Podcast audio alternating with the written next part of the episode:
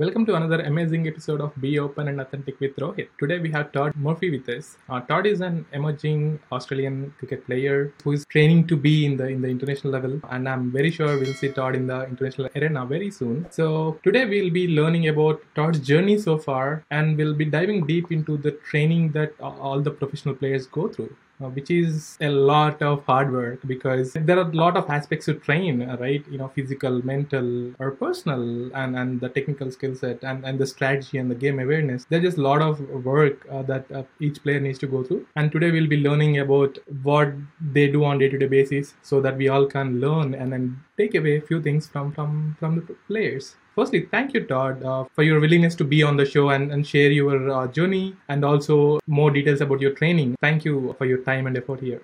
No, no worries at all. And um, yeah, thank you, thank you for having me on. I, I appreciate this. I'm um, looking forward to the chat. And and uh, congrats on the great year so far. Yeah.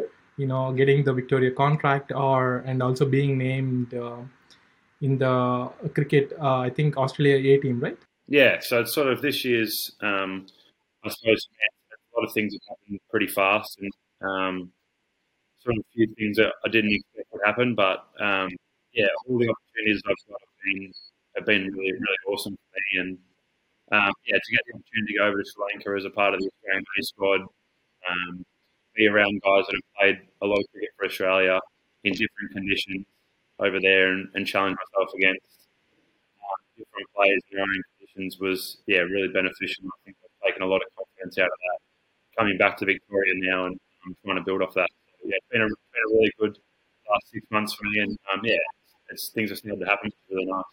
Cool. Uh, glad you got a, such an international exposure, right? So, what was the major thing that you learned in, in Sri Lanka, or like how are you able to get adjusted to the conditions, and uh, what what are your major uh, takeaways from your first international exposure? I guess. Yeah, it was one of those ones that I sort of went over there with not too much about what I was sort of going to be able to get out get out of it and how I'd sort of go. I, um, being obviously having played a lot of cricket in Australia at that stage, I didn't really know what opportunities I'd get over there. But yeah, I think being over there and um, being exposed to different conditions and playing against guys that are really good in those conditions against spin, it's sort of just a lot of little natural variation. Be really quick at adapting to, and each cricket I think poses different challenges over there. And yeah, I think for me it was sort of being able to recognise what it was going to be on each day. But I think probably the main takeaway over there is just accuracy, the ability to put the ball in the same spot over and over again. Um, with the wickets doing a little bit more than they do in Australia, you're going to be able to be in the game a lot more. So that was the biggest thing for me is just making sure that yeah, the sets of six you're bowling each over were really consistent. You're giving yourself the best chance to um, work out a batsman. It's cool. Uh, and then I think the the interesting part of it is no matter at in which level of cricket you're playing, I think ability to bowl, you know, the same ball over and over again in, in the same place. I think that's that's where the real skill is right it's even more important uh, i think in the international stage so, and and how is how is your uh, feeling uh, when you got selected and and uh, you know when you are meeting with you know some of the international cricketers maybe for the first time uh, or maybe you met some of those earlier but i think being in the squad and traveling with them how, how is how is this feeling yeah it was when i found out that i was um, selected, I was yeah, it was pretty unexpected, and I was a little bit shocked. And, and to a degree, I probably felt like I didn't really deserve to be over there. But yeah, once you sort of get together with everyone and um, you're around that environment, you sort of your natural competitiveness and skill set takes over, and you just you do your best to try and. So yeah, being just in that environment around them, you sort of you just try and soak up as much as you can and listen to conversations and, and speak to guys. Yep, yep. And and, and just just curious to know like how how did all how did it all start? When when are you introduced to the cricket or, or, or like when did you figure out that you want to be the be the professional cricketer? Yeah, as I mentioned at the start, I sort of I always grew up around cricket. Dad was really heavily involved in cricket back home, and then I had an older brother who also like loved his cricket. So I sort of being the youngest one was was brought up around, and you're probably yeah you're trying to compete at that level when they're a bit older and stronger than you. And I always I did always love cricket, but it probably wasn't until I was 14, 15 that I really thought, okay, this is at that stage I was still probably a batter that bowled medium pace and it really probably wasn't until I was 16 that I changed to bowling off spin, and my batting sort of took a, a backward step. And when I realised that I had something that potentially was, um, was good enough to, to progress with and um, keep developing, yeah, with that, it sort of um, just kept developing, and I was able to keep going through the grades. And sort of every step up I took, I was able to find my suppose mark at that level and keep keep competing with, with older guys and um, at a higher standard. And then that sort of just kept evolving to, to sort of where I am now. Cool. Um, and, and and I like this transition process. Like, um, so along this process, you know, did someone do you have some coach who recognize the talent, or it's more about yourself? It's more that you want to do it yourself, or it's you know transition to the or, or make it make it a full time. Yeah, yeah. I always sort of didn't enjoy bowling medium pace in the nets at training. So, uh, but I always had the aspiration of playing cricket. I think when I did um, sort of start tinkering with off spin bowling, a spin coach called Craig Howard in Australia, who he's done a lot of the national pathway stuff, and he's in Victoria as well. He was sort of the main guy for me that my, my off spin bowling was something that there was definitely something to work with there. So I think I've got a lot to um, to thank him for for having that confidence in me and my own confidence that maybe there was something there that was worth progressing with and was something that could take me to the next level. So yeah, Craig's sort of been the biggest, one of the biggest influences in my career in a professional sense, and he's sort of been with me since I, I was 16 and started to where I am now, where he's a um, he's a coach at, at, Victoria as well. So we still work together to this day. So yeah, I was super lucky to come across him and um, have him in my corner, and I think that yeah, without that, potentially it wouldn't be where it is now. Cool. I'm, I'm glad you found such a such a coach or, or mentor who can um, who recognizes and, and, and, has been supporting you throughout. I think you know if if I see every international player like you know or at least at least that i know of you know kohli or, or any or sachin tendulkar they always go back to you know their childhood coach even uh, to get some get guidance or mentorship or they're the ones who really played uh, a major part in in their life. And, and i'm glad you have such a person in your life as well. I think that that's that is the real key. Yeah i think as well like when when you've had sort of a coach um, from that age, and I've got sort of two guys that I'll always go back to. My dad was obviously a massive impact me as well. Um, and then Craig, and they're sort of the two guys that, if there is something playing on my mind, that I'll go back to because I think they've probably got the they've got the best understanding of, of me and where I've come from and sort of seen me progress through everything. They're the sort of people that you can, if you can have them in your corner, they're the ones that can really just find those things that are going to help you. So just just want to understand how um, your cricket career started and um, when did you decide that you want to be that uh, uh, you know full time cricket player and and want to get to the professional level? Yeah, um, as I mentioned at the start, I've always had a love for cricket, and it's always something that I've been captured by, and um, always love watching. Um, but it's probably always one of those things that um, yes, you love it, but you're never sure where it's going to take you. So um, yeah, there was always like I grew up around cricket with dad being heavily involved in the local club back home, and um, I always loved going down there to training, being around all the older guys, and playing cricket with my older brother. Um, a lot of a lot of days in the backyard during summer and that. Um, yeah.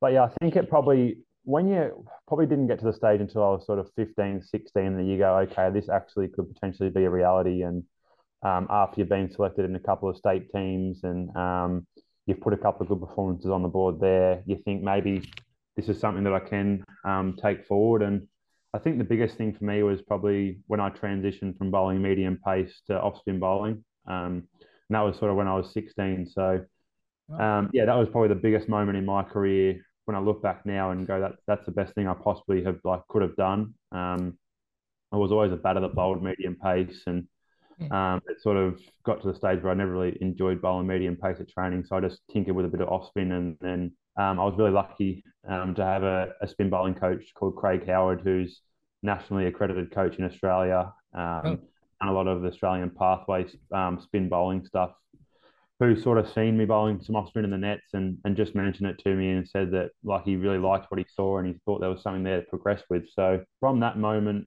um, it's sort of that's taken over my batting and um, yeah, it's something that's just kept evolving and I suppose lucky enough that every sort of grade or tournament I've gone through um, and when I've stepped up that I've been been able to find my level and just keep competing at that level. So um, and off spin sort of evolved from there, and um, you get more and more confidence in yourself as you go through. But um, yeah, it's probably I, there's not like one point where I just like I woke up in the morning and went I want to be a professional cricketer. It was sort of always in the back of my mind, but not until you get to the stage where you're 15, 16, you sort of go, okay, this actually could be could be a possibility. And if I do work hard and um, do the right things, then potentially one day I can make this um, make this a reality.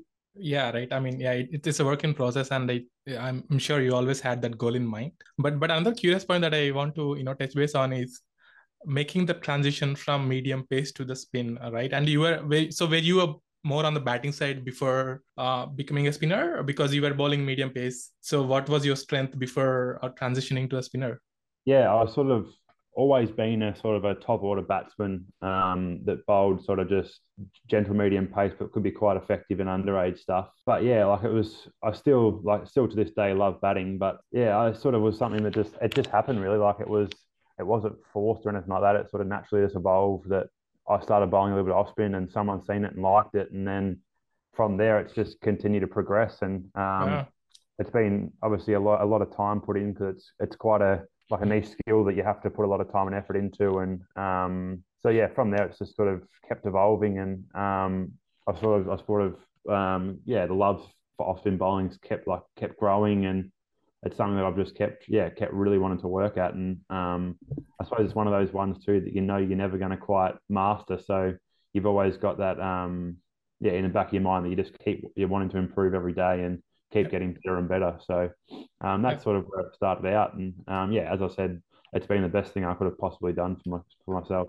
For sure, yeah, right, and, and particularly in Australia where um, you're always looking for you know great talented spinners, right? Um, and and and uh, I think Ravichandran Ashwin has gone through a similar journey. He was a top order batsman, and I think started with a medium pace and eventually evolved to be a spinner. And and he's you know one of the best spinners, uh, which I I think which probably you were on the same path as well. Uh, and and also I think another aspect to you know emphasize is the batting, right? Um, I think in the late, particularly in T20s, and with all these um, uh, leagues such as IPL or Big Bash, where uh, even if you're a bowler and and if you're a also a batsman, I think you have a lot more you know chances to be picked up in the team and and giving you know you'll get a lot more opportunities if you're know sort of an all-rounder um, yeah. and primarily and, and if you can bat um, what we have seen with Ashwin or Jadeja um, because they can they can bat and you know win and change the games uh, which uh, when you particularly when you're not expecting uh, I think uh, are you are you planning to be or I think your role can be that too, right? Or something similar in the yeah, international cricket. Yeah, definitely. I think I think nowadays it's it's sort of essential that you you do more than just one skill. Um, you've got to be a sort of a multi-dimensional player. So um, yeah, that's something that I sort of always have in the back of my mind and always keep working on my batting because I know how important um, yeah it's going to be down the track um, at stages where there's going to be times in in teams where that's where you can potentially separate yourself from other people. So um, yeah, batting something that you I think nowadays you need to be able to do, and you can't just rely on being um, an off spin bowler, especially in the shorter format. Potentially yep. in in red ball cricket, that your main skill still takes over, but I think yeah, with white ball cricket, and as you mentioned, all the leagues around the world, if you if you want to be successful and um, be playing those tournaments, you have to be able to contribute in more ways than just one. Exactly, yeah, and I think uh, the keyword is you know being a multidimensional player. So where uh, you have to excel at more than one skill, uh, and particularly, and I think is I think cricket got to a point where it is so demanding, uh, right, with all the leagues. So you have to be good at more than one skill, and yeah. and you have to be really good at it, right? You know, with fielding or or even batting. You know, if you can bat to in a certain position, and if you have a certain role, you have to you know make up for the role you know you have to be there and you have to go above and beyond uh, with each and every match so i think the uh, demanding nature of cricket from each player has you know uh, grown a lot over time because if, you know if you look back in in the Ponting or Ganguly era, where you know fielding is you know is okayish, uh, at, at, particularly on the Indian side, right? So fielding is okayish, and as long as you can play your role, if you're a batsman, you know you do your the best in your role and if you're a bowler uh, you know just do best in your role and it's it's, it's it wasn't the case um, until lately that you have to do everything and you have to do everything really well. So which is where this training part really comes into picture right? Because you have to train for it uh, day in and day out uh, and and all week or probably all year you know if you're an international cricketer. So how is your training going or like how, how do you train yourself on on day to day basis or on a weekly or yearly basis? Yeah, I think touching on that, it's sort of nowadays there's so much competitiveness with um, with all the players, and people are always trying to separate themselves from others by um, yeah evolving new skill sets and that. So yeah, it's crucial that you're not just um, happy with where you're at, and you're always looking to continue to get better. So um, and I think that's where you're mentioning now the training aspect comes into it um, with the opportunities you have, and um, yeah, it is a, it's a day to day process where you, you're trying to get better each day and um, looking to take something out of each each session to um, to improve your all round skill set. So, yeah, for us, a normal training week might look like you're training sort of four out of the five days with one day off, and um, each day potentially looks a little bit different to, to the next one. But there's always a really um, specific, I suppose, plan in place each training session, whether it's yeah strength based, um, running based, or skill based. Um, mm. that what when you're sort of when you're in that um, moment and, and performing that skill that you yeah, you're really um, trying to maximize your, your output and um, yeah, get as much out of yourself as you can because you know that by doing that, you're giving yourself the best chance to continuously improve. Uh, so, how many hours you spend on a day uh, in, in the training sessions? Yeah, and that's like every day can can change in that as well. Mm. Um, some days longer than others, but I think from a from a um, like a standard training day, you might sort of have an hour in the gym um, where you're sort of performing some movements to that are specific to cricket and um, helping your strength based stuff. And then depending on the, the length of the training session, you might have some running top up stuff outside of that um, just to continue to build that base. But then the actual skill component, you're probably looking at two to three hours where you're, you're getting your bowling volume in, um, you're hitting balls and, and trying to continue your batting. And then you're also out in the field um, for probably 30 to 40 minutes um, doing specific drills to to try and um, better your fielding as well. So yeah, any any day can can differ, but um, you're probably looking at sort of yeah three to four hours on a normal training day of high intensity stuff, and then there's probably some other stuff around that where it's a bit um, bit less demanding, um, and you're sort of just trying to understand a bit a bit more stuff. Gotcha. So it's it's more like uh, five hours of a dedicated, like I mean, real intense training, and and uh, I've I've been reading that international players also do training by themselves off the track. So do, do you do such thing? You know i know five hours is already a lot particularly if it's high intensity. Yeah. So do you still uh, work out of the those hours? Yeah i think there's definitely time where you have to um, same thing. You sort of know that everyone when you're around sort of this, this training session everyone's doing the same thing. So to sort of separate yourself you want to be trying to put a little bit more time and effort into other things. So um, yeah, there's definitely times throughout the year, and it won't be every week, it won't be every day, but um, there's definitely times where you might feel that you, you need a little bit more of something else, and that's where off your own back you'll go um, and yeah, and do something outside of the structured session um, just to try and get that, I suppose, competitive edge on other people and and try to make sure that you keep progressing yourself um, and hopefully at a, at a faster rate than others. You know you got you got in such an you know international exposure at an early age so which can also add you know pressure uh, you know because i've seen or heard and learned about some people where you know you bring them to the international uh, uh, arena or the level of cricket and they take pleasure or if they don't learn faster you know we don't see them in the international game. So i think at your stage it's even more important just to um, learn and you know uh, or get used to the uh, training sessions or or the situations much faster or at a faster rate than many others.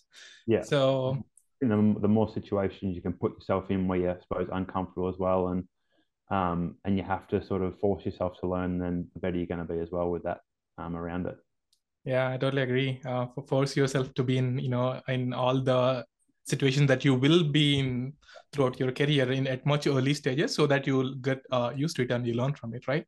Definitely, yeah and i also want to get a little bit you know into technicalities of the training right? Because you know it, in in international level it's not just the technical part of the game that matters. It's also uh, you know the physical or the mental uh, aspect of it. But end of the day you know you are uh, i think even evaluated more by technical skill set. How much time do you put on you know each of these aspects? Or uh, you know or when we just take about the technical you know skill set of the uh, training session.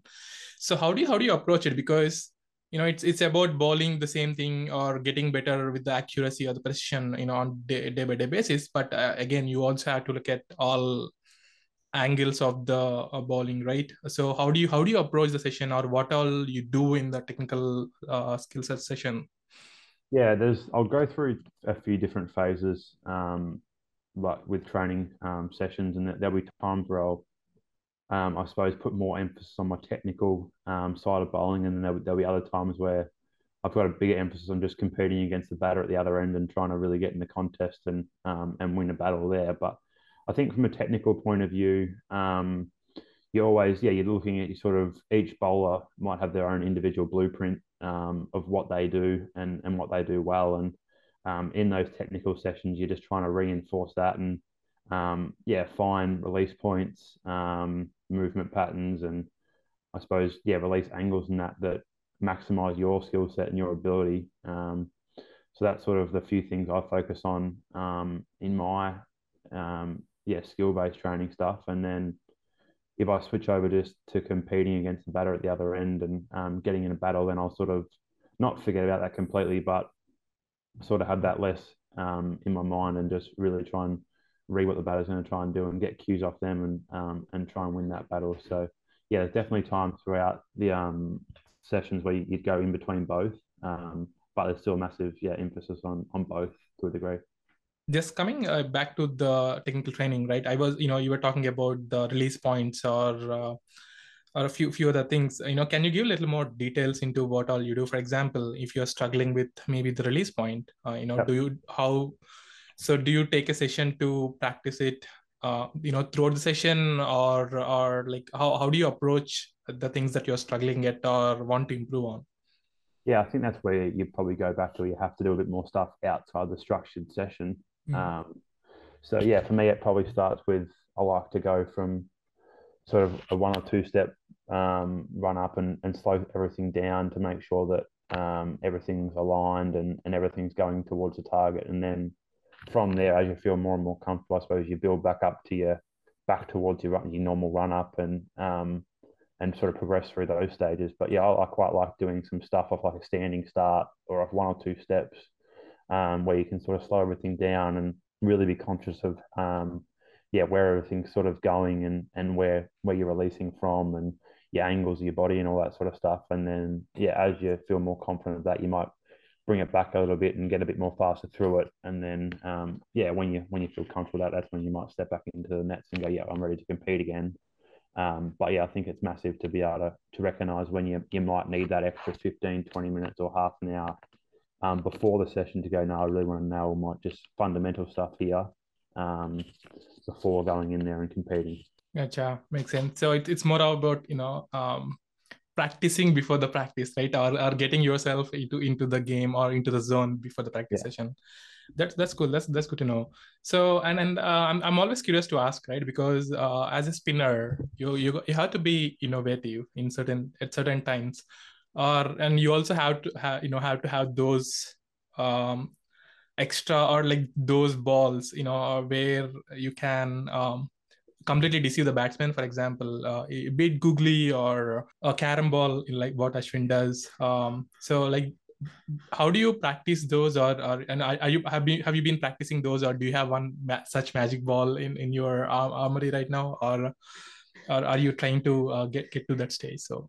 Yeah, definitely. I think you're always looking at ways to, to sort of get better um, and add things to to what you do. So um, and more like these days with white ball cricket, I think you, you can't rely on just bowling the same ball every ball anymore. Batters to sort of pass that stage where they can line you up and, and get on top of you. So um, yeah, I'm I've started to bowl a carom ball. Um, I think it's really important to sort of have one that can go the other way um, and just try and yeah have that um, in the batsman's mind as well. So that sort of starts from similar to your, to your normal stuff as well. That starts off a really slow build up of just of one or two steps and trying to work out your release points and your release angles and what finger you want to push it off and all that. And then as you sort of get more and more control, you you're more confident to, to come back and and then there'll be times in net sessions where you you might go, okay, I'm just going to try it now, and if it doesn't work and it's a full toss or if it's a half track, then that, that's okay. That's all part of it. Um, but you're getting that competitive um, training in, and and then when you do, I suppose, um, progress it to the stage where you're confident of bowling it in the nets, and you build off that, and that's where it can evolve to, to being a really yeah important part of your your bowling um, come game time, especially in white ball cricket. So yeah, I think you got to always look at adding new things to, to what you do and um, never being content with this is what I've got and this is all I'm ever going to have and this will be enough because batters are always looking to add new shots to their game. So you need to be looking to yeah to keep progressing what you do as well. Exactly, and and I think uh, the emphasis on practice of, ball is is very very uh, crucial. All right, um, and and uh, and and just try, just want to understand like what what are your your magic balls here? Uh, just just not trying to reveal your secrets here, but just want to understand what are the things that you try to bowl differently than the regular regular off spin. Yeah, sort of. It all, I suppose, um, evolves from your wrist position and um, where the, where the ball comes out of the hand. But yeah, for me, I like to sort of um, just rotate my wrist around and um, each different angle will sort of have a different um, pace behind it, I suppose. And um, so yeah, I've got sort of a stock off spin ball and then um, more of a square spin ball that might be more effective in in subcontinent conditions where the wickets are a little bit drier and a, um, a little bit more spin, spin friendly. And then an arm ball, which which you try and swing with a newer ball um, at, at, probably a bit faster pace as well to, to add something different. Um, yeah, a cross seam ball that might have a little bit more bounce or might shoot a little bit low, just a bit more natural variation off the wicket. Mm. Um, and then, yeah, as I spoke about before, the the Carrom ball that I'm that I'm working on um, at the moment, and probably it's not at a stage where I'll be confident of bowling at every ball, but um, yeah, it's continuously getting better and better. So um, they're probably the four or five balls at the moment that I'm most confident in bowling, but you're always looking at, at different things to add to that as well. Gotcha. I mean, I think for still four or five variations that you are, you know, that you are already good at is is uh, still uh, is a big win, um, right? I think it will be very handy, you know, if you if you're uh, selected for you know um, for the conditions like Sri Lanka or India, right? So I think uh, those will be uh, really really handy. Cool, and I also want to get into you know this this mental aspect of the cricket, right? Because it's it's um, as much as uh, you know technical game it is I mean, once you are, once you reach to a certain stage, it's all it's all the mental game, right? Uh, you know, how do you strategize? You know, when you are in the game or even off the game, you know, how do you maintain that confidence, or how do you handle these fluctuations? So, yeah. what what are the? I'm just trying to understand what are the things that you go through um, in the training to make sure that you maintain that level of, uh, you know, stability or the thought process um, either be in the training session or, or in the game? Yeah, no, it's a really it's a really good question. Um, and I think you, you sort of nailed it with like you get to a stage where everyone's sort of really highly skilled. Um, so yeah, the mental um, ability sort of can help in a way to, to add something else to you as well. Um, but I think yeah, it sort of starts with with training and all that sort of stuff. You go through different scenarios where you can you can build up mental mental strength, and you might have days where you don't bowl so well in nets. You might have days where you bowl really well, but um, it's probably not about like getting getting too high with when you're bowling well, and then not getting too flat when you don't bowl well. Um, yeah. And then when it comes, I suppose, to a to a game day, you sort of you've done all your analysis on the opposition, and um, you sort of know how a batter's going to try and play you, and and all that sort of stuff. You've got all the information. You know how you're going to try and execute it. But there's also going to be days where the batsman might just be too good for you and you might not execute your skill set. And that's okay as well, because that, that's all part of it. And just being able to deal with that. And yeah, I think when you, as especially as a spinner, you're going to have days where, where batsmen hit you um, for sixes and, and you got to be able to just just deal with that and go, yeah, that's happened. He was too good for me today, but I know I went, I did all the right processes and I did as much as I could. Um, and yet today he was too good. But I know next time if I get up, if I face him again, then I'm still going to be um, in the contest and, and be able to back myself into yeah to be able to win that battle. So I think it's about yeah, as I mentioned before, never getting too too high when you're going well, and then never getting too low when you don't have a good day because. Um, when you play a lot of cricket, it does. There's a lot of fluctuations, and you're never going to have a good day every day. So you, you can't expect to.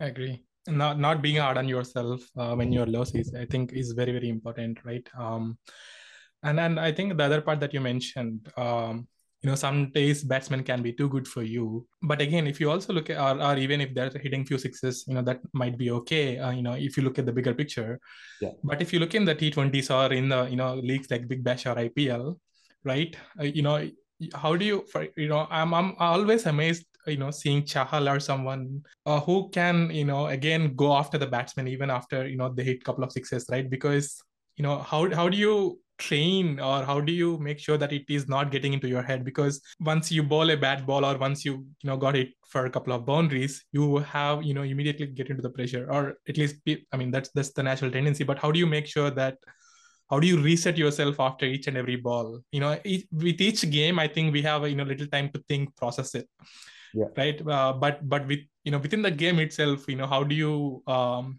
quickly reset and and and again go for the attack yeah, it's a really it's a really tough one as well. And it's probably no one way that everyone does it. Um, it's probably more individual, but I think the way I sort of look at it is you, go back to sort of understanding what your role is within a team. And um, as you mentioned, Chahal, like as a as a leg spinner, his his main role, I'm guessing without knowing, would be to be a wicket taker through those middle overs in T20 cricket because um, everyone knows the importance of taking a wicket. So if you do get hit for a six or, or two sixes in a row, you still know that your job in, in that scenario is still to find a way to get a breakthrough. So, um, and that's where the everything I suppose you've you've gone before that you've done, um, whether it be training or whether it be games before that, that you know that your best is going to be good enough to to still get this guy out, and you, have got to believe in that um, and keep going back to your best ball in that in that situation that you know you can deliver what the team needs. So, I think it's probably more um, just positive self talk out there and go and just keep reiterating what you're there to do and and what the best way for you to do that is without doubting yourself too much. So yeah, two things uh, that that I learned is right. You know, don't doubt yourself too much. It's okay, or or back yourself up, which is very crucial.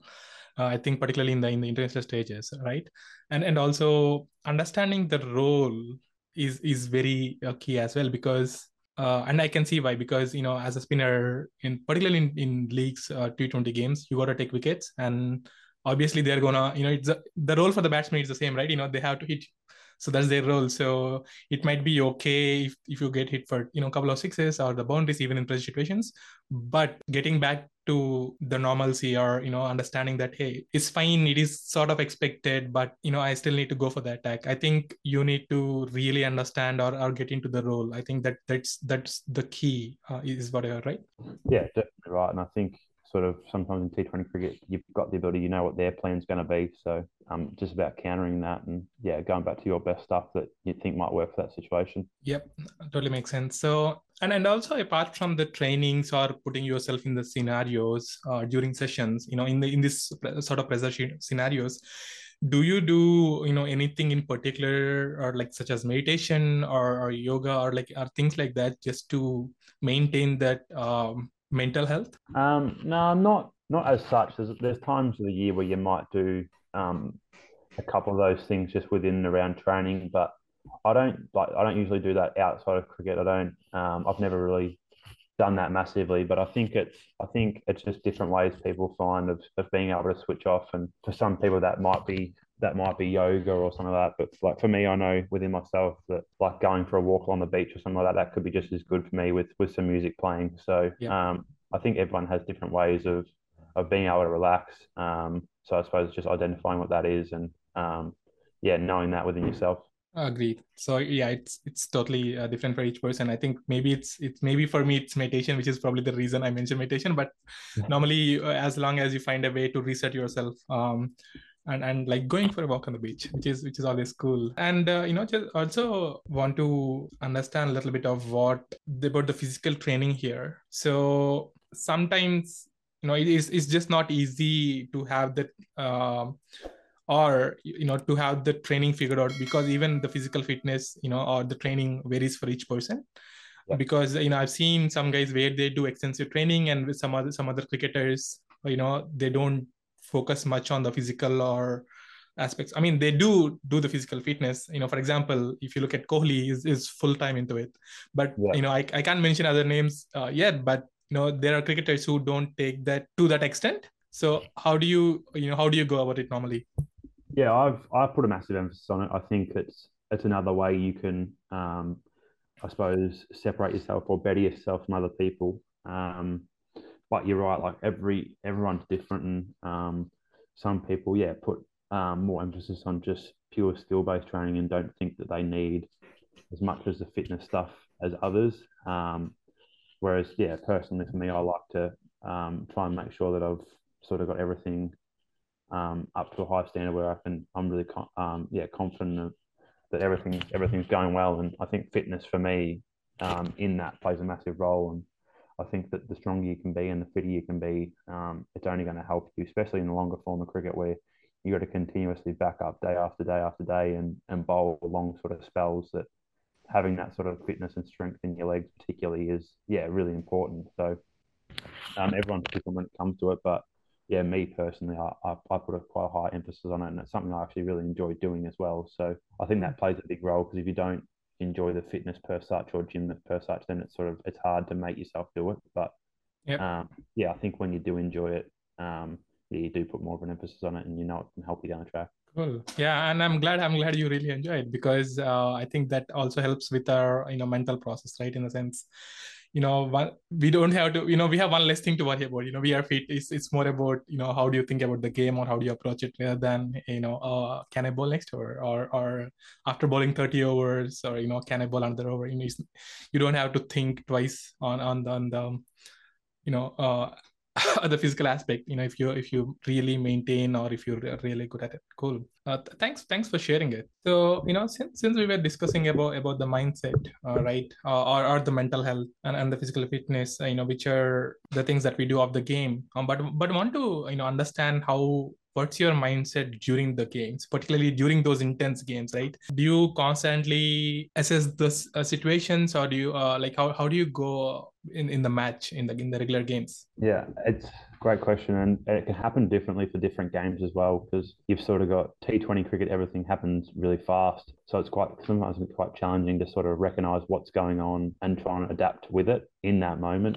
and I think it's sort of T20 cricket; cricket's like ball by ball is really important, and that can be the difference in games. So yeah, in between balls to recognise and understand what's going to happen or what's yeah what the trend is here can be quite challenging. And sometimes it's about just trying to slow yourself down and not get rushed and not just keep going faster and faster and faster when you feel like you're under pressure, but just take a step back and, and try and allow yourself that extra second or two to, to recognize what might happen here. Um, but in the longer format stuff, you've got you've got more time, I suppose, to um, to be able to think, think your way through situations. And you might have um, times where you can try a few different tactics to different batters if they've been batting for a while and different field positions and that. But yeah, it's sort of, I don't think ever every two games is the same. I think every every match has a unique situation or, or in, yeah, a unique play you're playing against where where different thoughts is um, are going to come into it and you're going to have different ideas thrown to you by by different people um, out there and what people think might work best on this particular pitch or against this particular batsman. So yeah, I think the best players are sort of just able to recognise what the conditions are um, and what their best, I suppose, sort of skill set's going to be for that particular day, and it might change, yeah, from wicket to wicket or batsman to batsman, and never being just adamant that no, this is what I do, this is all I'm going to do, and if it doesn't work, it doesn't work. You've got to be willing to yeah to change it up throughout the game to to try and make sure that you give yourself the best chance. Well yeah makes sense. You know just trying to understand the scenarios conditions and, and all the things and being able to take a step back at times or when needed i think is the key because it's i mean at least you know in the end overs or uh, in the in the in the pressure games it's so easy to be consumed by the pressure or you know consumed by the game that we don't really plan or or take that you know a moment for ourselves before we reset right? I think taking a step back here is the key. Um, and thanks for sharing it, particularly in T20s, right? Uh, or maybe in, in the test matches where you really have to take those wickets uh, to win the game. So do, do you experience nerves or, uh, or and the pressure? Like how, how do you normally deal with it?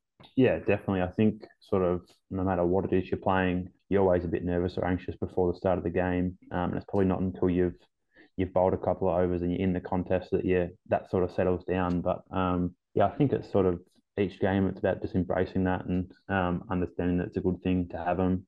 Um, and then yeah, just try and make sure that you while you're nervous and, and, a bit anxious, you're not forgetting about what you're doing and what your strengths are and um, and all that sort of stuff, and just trying to slow it down to um, yeah to make sure that you're giving yourself the best chance of, of doing well in that situation and not being overawed by it and sort of try and take the outside factors out of it and just um, yeah go back to your what you do well and um, yeah and, and go from there Well, yeah, I think I think all I've been hearing is you know stick to the basics or you know take a step back, you know understand the game and, and back yourself up. Yeah, Cool. definitely. And I want to switch gears here a little bit. Uh, and also, uh, but before we do so, you know, want to understand how you go about the nutrition because, you know, fitness is important, you know, physical or mental or, or the technical skill set is important. But I also realize that nutrition is very key part of the physical fitness or, or or you know what you eat uh, you know before or after the game or during the games also also matters a lot so how, how do you normally plan it and go about it Yeah, um, I don't like. I'm not set on a structured diet or anything like that, but I'm always sort of conscious on what sort of I'm putting into my body and at what stage that might be. Um, and in different, yeah, different um, stages of the year or different um, matches might mean different things. But I think, especially four day cricket, to to make sure that you're um, topping up, I suppose, your energy and your um, all that sort of stuff throughout the day and after the day's play is massive. And if you're not doing that right, then you you're going to come back the next morning feeling sluggish and um, not giving your best yourself the best chance of of being able to back up. But yeah, I think there's there's it's massive um, to make sure that at the right time you're putting everything you can into that sort of side of it, but also having times where you can you can go and enjoy a nice meal out and not feel guilty about it either. So Yeah. it's it, yeah, I think you got to have the balance with it. And um, for me anyway, I know if, if it's too regimented and structured, then it might drive you a little bit mad. But you got to understand where the right times are to, to make sure that you're you're doing the right things um, through your nutrition, and then other times where you can sort of treat yourself a little bit. Yep, totally makes sense. And and do you have do you have any nutrition plan that you follow, or it's more on ad ad hoc basis? Because I think I mean when you're when you're a, as a professional player, I learned that you normally can work with nutritionist or Yeah. or experts who can give you that plan. Do you do you follow one plan? Definitely, yeah. We've got um, a nutritionist that we work with, and sort of throughout the pre-season, when you're trying to um, build a bit more muscle, you're probably eating uh, or eating and drinking a bit more protein, sort of start of it, and then as the season um, comes into it, you're probably a bit more high emphasis on carbs and making sure you're replenishing that sort of side of it so you can recover better. Um, but there's no one set, yeah, structure I sort of um, have it, but just making sure you're having balanced meals and and getting the right sort of nutrition into your body that's going to help you. So who is who is your uh, just want to understand who is your favorite international uh, cricket player, or who is you you know do you have any uh, you know idol that you follow or want to be you know uh, that person? Yeah, um, good question. I've never sort of had just one person that I've always absolutely adored and admired, but I think as it's sort of gone on, um, Nathan Lyon's probably been the one that you can you sort of can see some um, like similarities, and that's what you sort of aspire to be like. So that's he's probably the one that I'll take the most interest in and, and watch the most because um, you can sort of learn the most out of, and um, so that's what you're aspiring to be. So um, yeah, I think over the last sort of four or five years, I've sort of grown to just love what he does and really appreciate how good he is because I know how hard the skill set can be. Um, Yep. for him to be so successful, um, yeah, day in day out in different conditions, it's sort of something that yeah, yeah, it really takes you back and you understand how hard it is and how how good he is at it.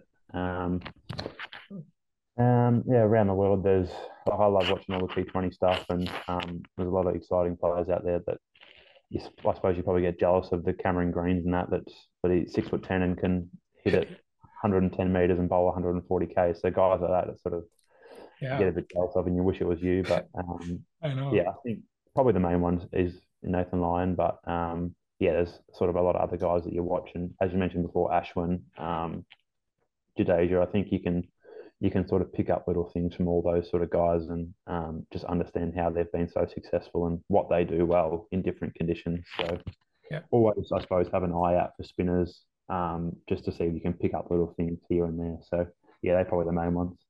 Yeah, that makes sense. Cool. Uh, and then I was I was expecting yeah that you would you would go with Nathan Lyon or Shane Warne, but I think Yeah. Nathan Lyon makes sense because uh of you know he's off spinner and and he's he's currently the best best one in Australia. Yeah. So cool. Who is who is your you know favorite batsman um in, in the world? And and this and the follow-up question to that is, you know, how do you you know who who is who do you think is the batsman that will be super challenging for you to bowl? For example, if you look at um you know, uh, Virendra Sehwag or, or or Gilchrist, or you know, who can just smash you from you know ball one, Yeah. right? Like you know, do you have do you have any batsman that you are like okay, you know, how to think twice before bowling? Like, uh, do you, do you have any, any particular batsman that you really want to bowl to? Um, I think, yeah, I suppose throughout my short career, Josh Philippe's probably been the hardest one in Australia. Um, with just how I suppose through um 360 degrees he can play and um how powerful they are as well. Sort of puts you under a bit more pressure when they can hit the ball anywhere around the ground. Um, that's where you know, I suppose you start to doubt yourself a little bit when you got guys that can reverse sweep you, sweep you, or run down the wicket and hit you back over your head for six. So they're probably the hardest ones to bowl to. Um, but yeah, like T20 cricket nowadays, I don't think I'd like to bowl to Tim David and um, guys like that, Mitch Marsh, that can sort of just stand there and just they're so big and strong, they can just they can hit you from anywhere. And um, even their mishits these days go over the fence for six, so it's it's quite scary, but it's also it's also all part of the challenge. And you know that if you can if you are playing against those guys and you, you can get them out of it's massive in the context of the game. Yeah. And how do you think you'll how do you think you'll approach? For example, let's say you want to bowl to Tim David. Uh, you know, yeah, I know I think, I think you need more much more data to answer it properly, but just just want to understand your thought yeah, process. Yeah. yeah, obviously it, it all comes like it um ground dimensions and all that plays a role in how you'd approach it. But I think for a guy like that that has the ability to stand there and hit you for six um, from a, like all different lengths, I think it's about just mixing your pace and your angles and your line to him. Because if you if you do bowl sort of the same two or three balls in a row. They're just they're too good these days, and they're going to line you up. So I think you sort of mix, mix and match your pace and um, your length that to them, and potentially have the risk of I'm going to bowl this one a little bit slower, and it might not work, but it's also maybe this is the best chance for me to get him out. Um, And as we spoke about before, if they hit you for six, but if you can get them out next ball, that's still a win for you. So um, I think that's the challenge is just trying to yeah mix and, and take the risk to get them out. Uh, yeah, totally makes sense you know mixing you know mixing it up or or uh, just trying to vary those angles because if you you know i was watching one of the interviews of ashwin how he approaches bowling to you know Virendra Sehwag.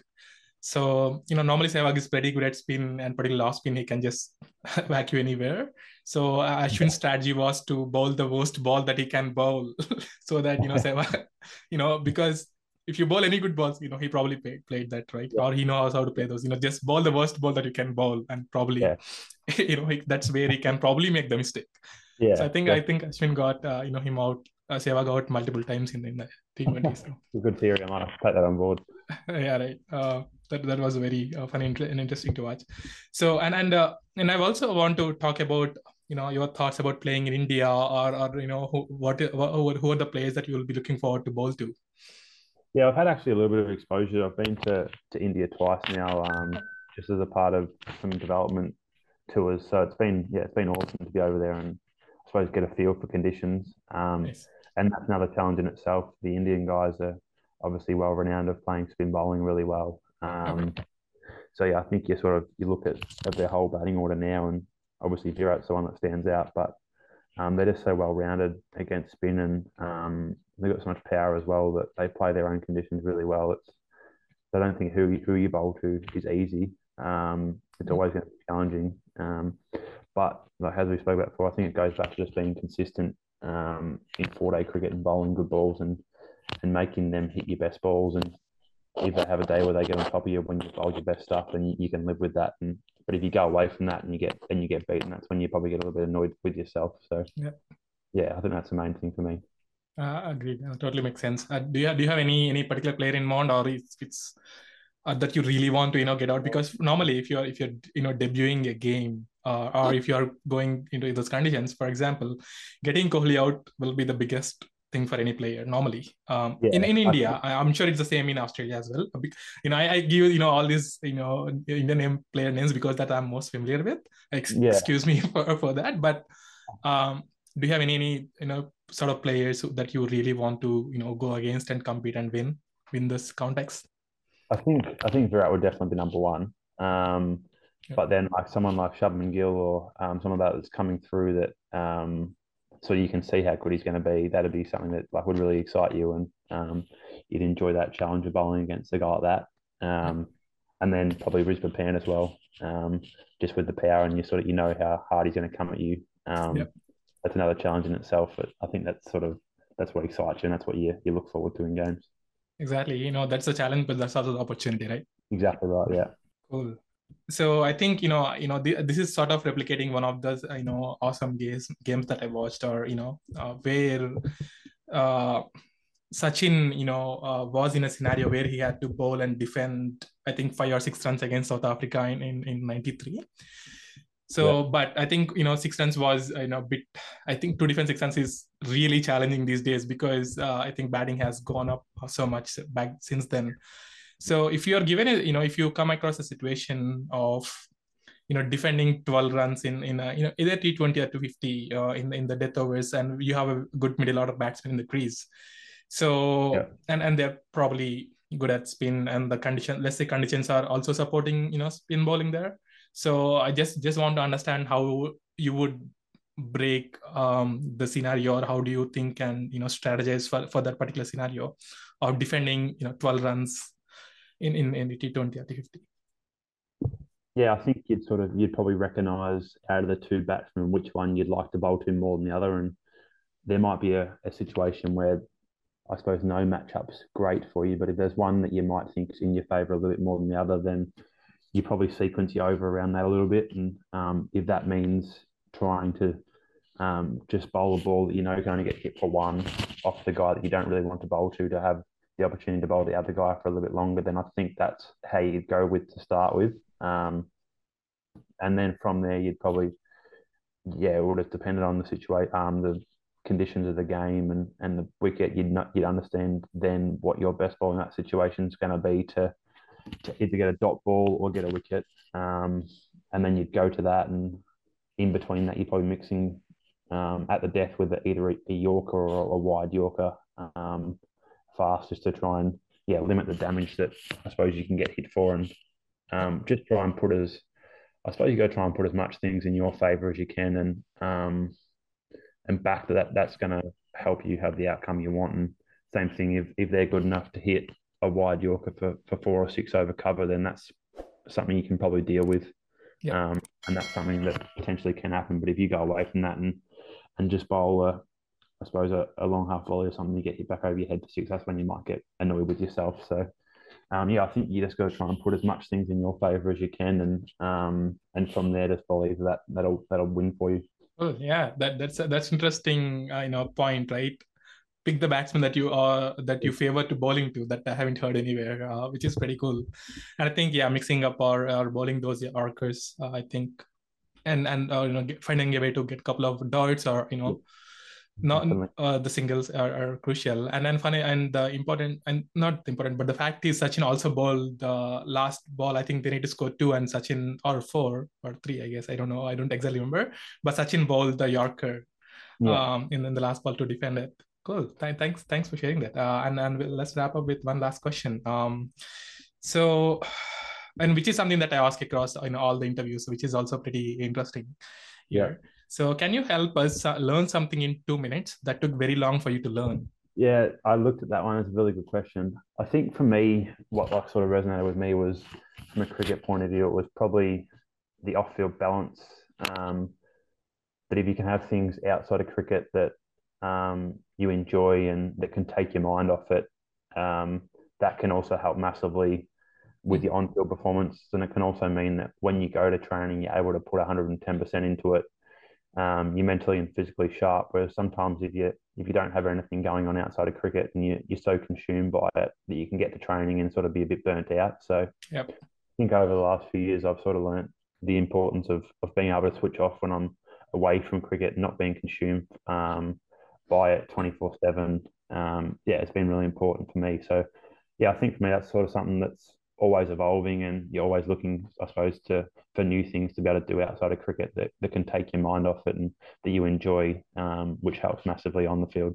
Exactly. Um, that that is so true. Uh, and I think that uh, that uh, I mean that majorly applies to all the all the games, but also even you know work, uh, you know the regular IT or any work that you do, you know finding a way to take time off, or you know I think uh, calm the nose down. I think will help us think through those scenarios, which uh, which we normally miss if we are in that particular scenarios or if we are going through the same, you know, that particular phase. Uh, right. Uh, I think yeah. I think that's very crucial. And and and uh, thanks thanks for sharing it. Um, cool. Uh, thanks again, Todd, um, for for sharing all the insights about the training and sharing you sharing all the tips. And and um, yeah and, and more information that that can help many many other players uh, and and it was a really good good conversation that i, I that i thoroughly enjoyed and, and th- thanks for your time and effort. No, no worries at all, mate. Thank you very much for having me on. And yeah, I hope that sort of throughout that episode that some people can have some takeaways of, of things that I've been able to learn and gone through. And um, yeah, no, I really enjoyed that. So thank you and, and all the best with everything going forward. Cool. Thank you. And, and I'm very sure people have, you know, so much to take away in this episode. And and with, with this episode, you know, I, I also kind of understood why you are also one of the, you know, next pick to the Nathan Lyon, right? Because of uh, your your you know the way that you're thinking or strategizing or you know the way you're taking the game. I think i can totally see um, you being in the big field. Uh, i really hope to do you know one more episode you know once once you um, get to the international stage and and hopefully you'll you'll have time for me no? Yeah that'd be that'd be really cool. Hopefully hopefully that can happen that will happen. I'm, I'm totally sure. And and and thanks thanks again todd. Uh, wish you all the best and i'll talk to you soon. Thank you very much mate. Thank you. Thank you for watching the video. I hope you really learned something from it. If you like what you saw please don't forget to follow and subscribe for more quality and authentic content. This is where you get it